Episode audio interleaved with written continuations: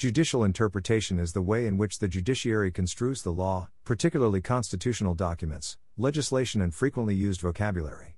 This is an important issue in some common law jurisdictions such as the United States, Australia, and Canada, because the supreme courts of those nations can overturn laws made by their legislatures via a process called judicial review.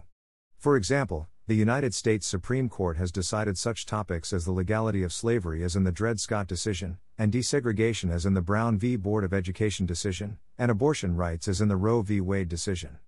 As a result, how justices interpret the Constitution, and the ways in which they approach this task has a political aspect.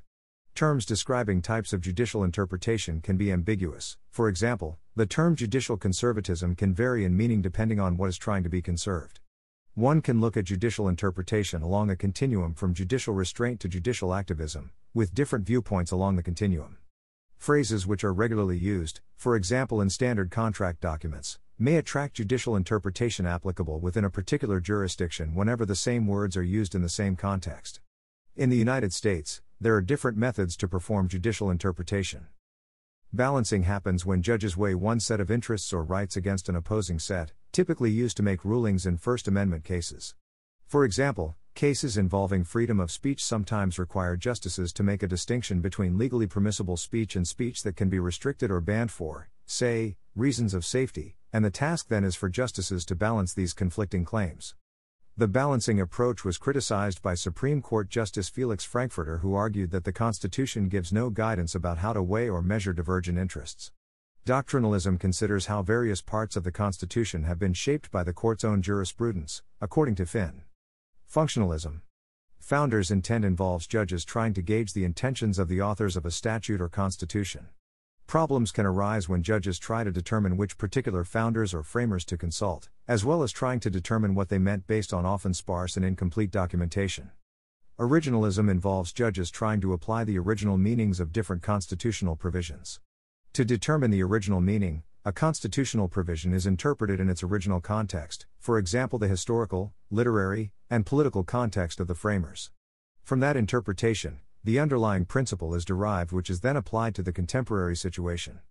Former Supreme Court Justice Antonin Scalia believed that the text of the Constitution should mean the same thing today as it did when it had been written.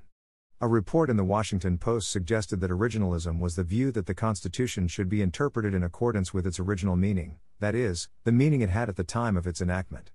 Moral reasoning, commonly referred to as the ethos of the law, argues that certain moral concepts or ideals underlie some terms in the text of the Constitution and that the court should account for these underlying concepts throughout their interpretation of a case. Prudentialism discourages judges from setting broad rules for possible future cases, and advises courts to play a limited role.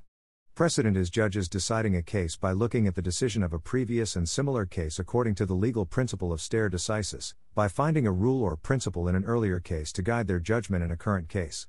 Strict constructionism involves judges interpreting the text only as it was written. Once a clear meaning has been established, there is no need for further analysis, based on this way, which advocates that judges should avoid drawing inferences from previous statutes or the Constitution and instead focus on exactly what was written. For example, Justice Hugo Black argued that the First Amendment's wording in reference to certain civil rights that Congress shall make no law should mean exactly that no law, no exceptions. Structuralism is a way judges use by searching for the meaning of a particular constitutional principle only by reading it against the larger constitutional document or context, according to Finn. Judges try to understand how a particular ruling fits within the larger structure of the entire Constitution. Textualism primarily interprets the law based on the ordinary meaning of the legal text.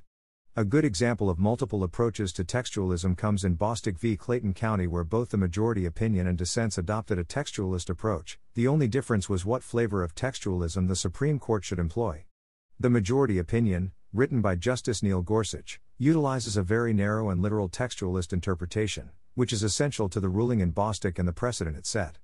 The dissenters, Justice Brett Kavanaugh, Justice Samuel Alito, and Justice Clarence Thomas, claim the correct textualist interpretation to apply as ordinary meaning and not the literal meaning used by the majority opinion.